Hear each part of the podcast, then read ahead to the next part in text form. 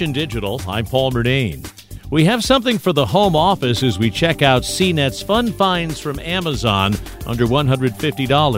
CNET's Lexy Savvides has been using the BenQ screen bar monitor light. It has a weighted clip, so it literally just sits right on top of your monitor and it saves valuable space on your desk because you don't need to have, you know, another lamp hanging over or anything like that. You can adjust things like the color temperature and also make it so it's really going to help reduce things like eye strain.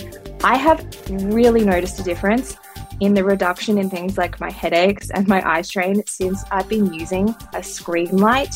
So I highly recommend it if you are looking at a screen for prolonged periods of time. It also automatically adjusts the brightness with an ambient light sensor.